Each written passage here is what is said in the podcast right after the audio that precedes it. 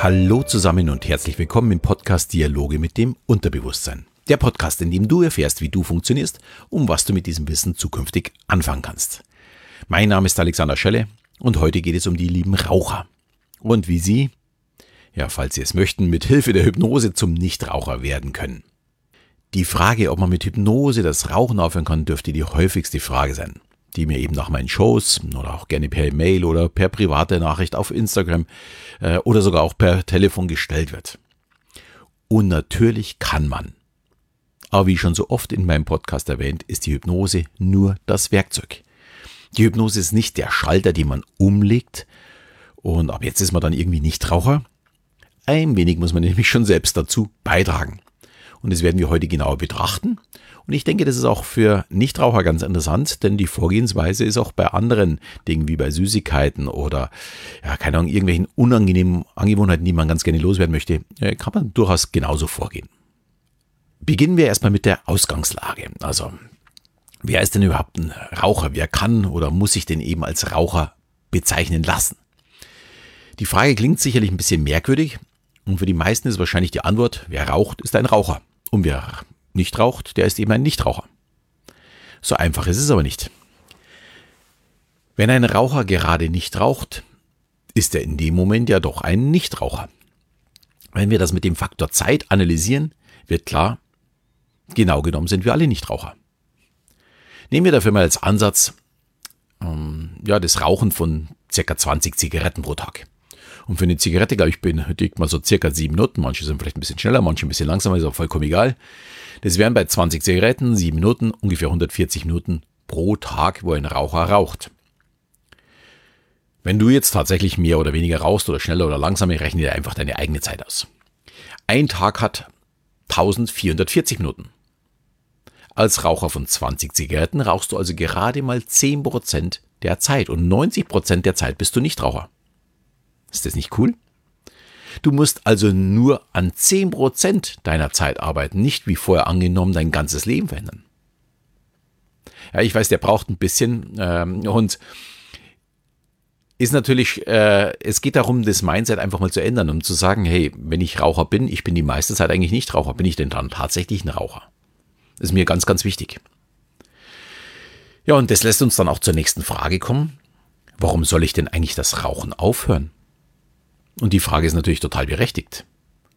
Wenn das Rauchen doch so einen kleinen Teil meines Lebens einnimmt, also nur 10 Prozent, dann ist die Frage, warum soll ich es überhaupt ändern? Aber ich wollte mit diesen 10 Prozent einfach nur die Ausgangslage, eben dein Mindset verschieben. Dadurch sieht es ein bisschen leichter aus und dann fällt es auch leichter, es zu schaffen. Und ebenso wichtig ist eben auch die Gründe herauszufinden, warum man etwas macht, beziehungsweise nicht mehr machen möchte. Wer wirklich aufhören möchte, sollte sich wirklich Stift und Papier zur Hand nehmen und eine Liste aufschreiben. Was können die Gründe sein, warum ich das Rauchen aufhöre? Zum Beispiel Rauchen macht mich krank. Beziehungsweise äh, das Positive dabei, nicht an das Kranksein denken, sondern ich möchte gesünder leben. Ich kann mir sagen, als Raucher habe ich circa zehn Jahre weniger zu leben. Ja, wenn ich 20 oder 25 oder 30 bin, interessiert mich nur nicht, ob ich 70 oder 80 werde. Da, wenn ich einen Raucher frage, die sagen immer dieselbe Antwort. Ja, sterben müssen wir ja alle. Und ja, ich möchte ja gar nicht so alt werden. Das ist auch immer so eine, eine geliebte Antwort. Fragst du aber einen 70- oder 75-Jährigen, ob sie mir jetzt was ausmachen würde, dass er sofort stirbt, selbst mit 80 oder 85. Hey, nee, warum sollten sie? Ja, da haben sie das ein oder andere Zimperlein, aber sie möchten trotzdem noch leben. Das ist aber den 20, 25 oder 30-Jährigen eben noch nicht klar. Also deswegen wirklich, ähm, geh mal davon aus, als Raucher hat man einfach zehn Jahre weniger zu leben. Naja, das Schöne daran ist, man kann als Raucher, ich glaube, ein Jahr ist im Grunde der, das Gift von dem Nikotin komplett aus dem Körper raus. Der Körper hat sich erholt, unsere Zellen äh, erneuern sich ja immer wieder. Also es lohnt sich jederzeit aufzuhören. Selbst mit 50 oder 60 lohnt es sich noch aufzuhören. Ja, dann könnte sein zum Beispiel ich möchte Treppen steigen, ohne zwischendrin Pause machen zu müssen. Ja, könnte ja auch etwas sein. Ich lebe im, was weiß ich, im dritten Stock. Und jedes Mal, wenn ich in den dritten Stock raufgehe, äh, nach eineinhalb Stockwerken muss ich erstmal die Pause machen, weil ich gar nicht mehr ganz raufkomme. Also diese Luft zu haben äh, oder auch mal mit anderen spazieren gehen zu können und so weiter. Dann ein ganz Wichtiges Motiv äh, ist natürlich, Rauchen kostet viel Geld. Ja, wenn man sich das hochrechnet, wenn jemand jeden Tag 5 Euro fürs Rauchen ausgibt, äh, bei 365 Tagen sind das jetzt rund 1800 Euro jedes Jahr. Äh, das ist auch nicht brutto, sondern das ist tatsächlich das, was ich netto ausgebe, was ich erstmal wieder einnehmen muss. Und jetzt, wenn ich mir überlege, so ein Durchschnittsjob, was ich da verdiene, ja, da kann es durchaus sein, dass ich sofort ein Monatsgehalt einfach nur für, für Rauchen ausgebe. Oder wenn ich mir überlege, was könnte ich stattdessen machen, was noch viel, viel positiver ist. Für 1800 Euro kann ich schon sehr, sehr schönen Urlaub machen. Äh, da wenn ich zwei Jahre sogar zusammenkommen lasse, äh, da ist auch, keine Ahnung, drei Wochen Südafrika locker drin oder vier Wochen. Also da mal daran zu denken. Und das ist wichtig, dieses aufzuschreiben. Dann, was auch noch äh, eine Motivation sein kann, ich muss zum Rauchen zum Beispiel mal vor die Türe gehen. Mich nervt es einfach, dass ich ständig, äh, also sich im Lokal rausgehen muss, beim äh, Arbeiten rausgehen muss, vielleicht auch sogar zu Hause rausgehen muss, ähm, dass diese Qual äh, ja ein Ende haben muss. Dann auch noch etwas, meine Kleidung stinkt immer nach dem kalten Rauch. Das hat mich extrem genervt, als, also ich war noch nie Raucher, aber natürlich ist man ja weggegangen und in die 80er, 90er und selbst bis Mitte der 2000, ich glaube seit 2005 darf man ja nicht mehr in den Lokalen rauchen. Hey, die Klamotten haben danach echt furchtbar gestunken. Dann natürlich wäre auch noch eine Motivation für meinen Partner. Allerdings nicht, wenn der Partner es möchte und du nicht. Das funktioniert nicht. Äh, das erlebe ich nämlich auch immer wieder, dass jemand ganz gerne so eine Raucherentwöhnung verschenkt. Äh, nein, ich muss selbst davon überzeugt sein, dass ich es haben möchte, dass ich so weit kommen möchte. Also für den Partner, mein Wunsch, ich mache es für jemand anders, ist gut, äh, aber der Wunsch, der Partner möchte es und deswegen mache ich es, hm, das funktioniert leider nicht. Also zumindest nicht mit Hypnose und ich glaube auch nicht mit irgendwelchen anderen Dingen, denn da ist die Eigenmotivation nicht hoch genug. Ja, ich denke mal, da gibt es noch viele Punkte, die du auf deine Liste setzen kannst.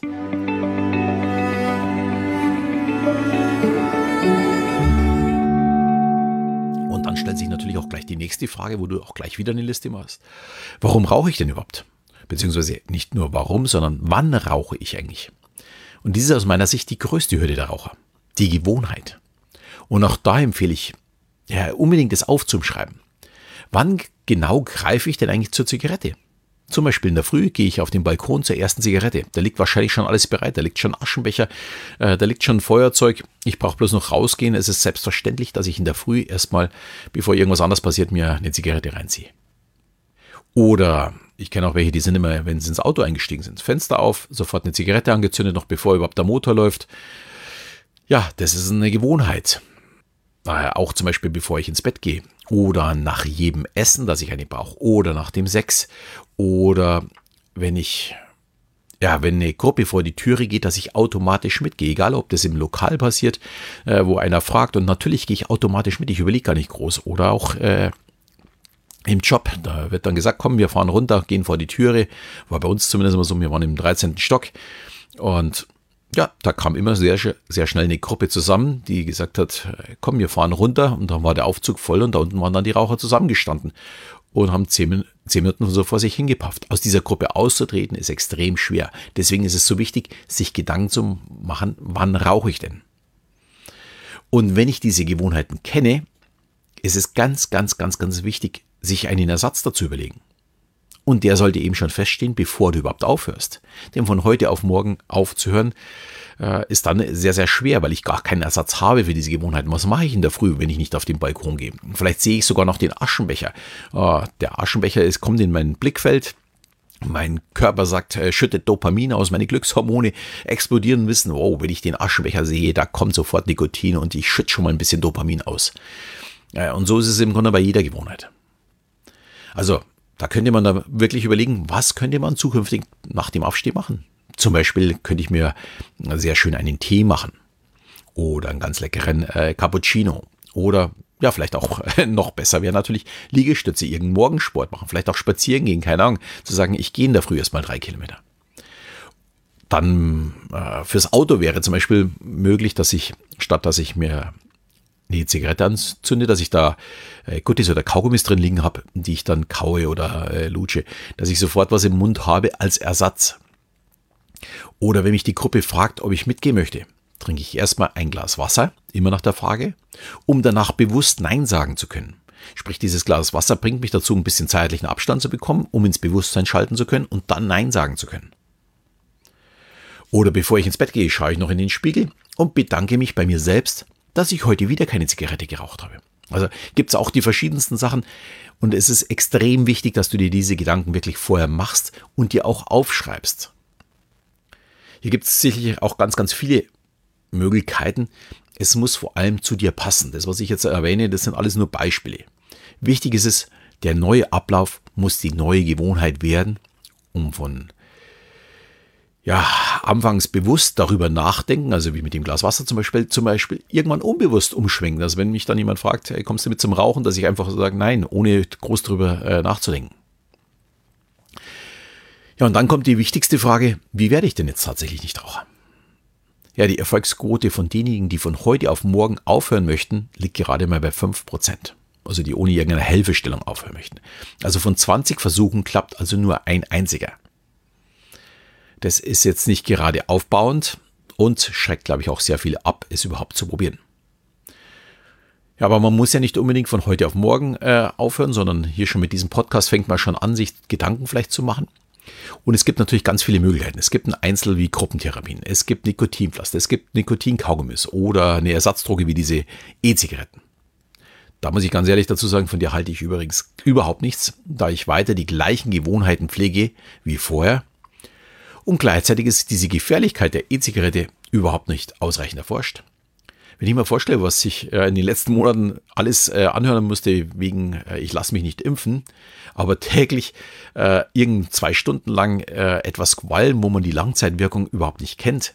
Also da kann ich wirklich nur den Kopf schütteln. Also hier wirklich zu überlegen, was könnte denn mein Weg sein? Ich persönlich würde den Weg über Wissen, über Motivation und letztendlich mit dem Dialog mit meinem Unterbewusstsein in Form einer Hypnose gehen. Umso bewusster ich diesen Weg gehe, umso höher wird auch die Erfolgschance sein. Ob du jetzt hier für einen Hypnosetherapeuten äh, aufsuchst oder meine Hypnose Nichtraucher werden einsetzt oder meinen Online-Kurs dafür nutzt, ist vollkommen egal. Nur solltest du alle Schritte gehen. Und diese Schritte fassen wir jetzt nochmal zusammen, um dass die nochmal klar werden, was du zu tun hast. Nimm dir einen Zettel, äh, Stift und schreib dir dann wirklich folgende Punkte auf. Warum rauchst du? Dann wann rauchst du? Warum möchtest du das Rauchen aufhören? Ganz, ganz, ganz, ganz wichtig. Wer oder was könnte denn dich dabei unterstützen? Also wer wäre natürlich äh, zum Beispiel ein Partner, vielleicht dass er sogar gemeinsam aufhört.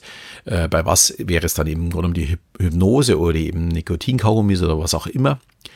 Und dann wirklich als letzter Punkt, wann hörst du auf?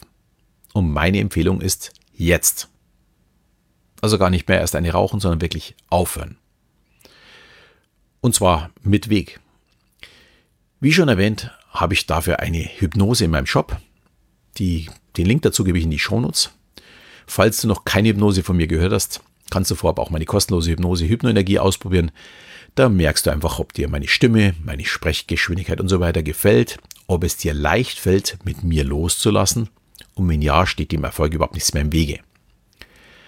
Und ja, wenn du noch mehr zum Thema Hypnose wissen möchtest, kannst du auch gerne in meinem Buch Selbsthypnose äh, nachlesen. Auch da gibt es natürlich ein Kapitel zum Thema Nichtraucher werden, also wie schaffe ich es selbst äh, mit einer Selbsthypnose. Und gleichzeitig erfährst du dabei eben, ja, wie du Selbsthypnose auch für andere Dinge anwendest.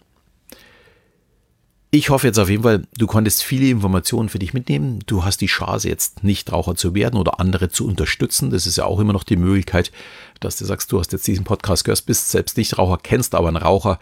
Und ich würde eher empfehlen, der soll sich diesen Podcast anhören, als wie dass du ihm irgendeine Nichtraucherhypnose kaufst. Das bringt nämlich sehr wenig, sondern er muss es aus eigener Überzeugung machen.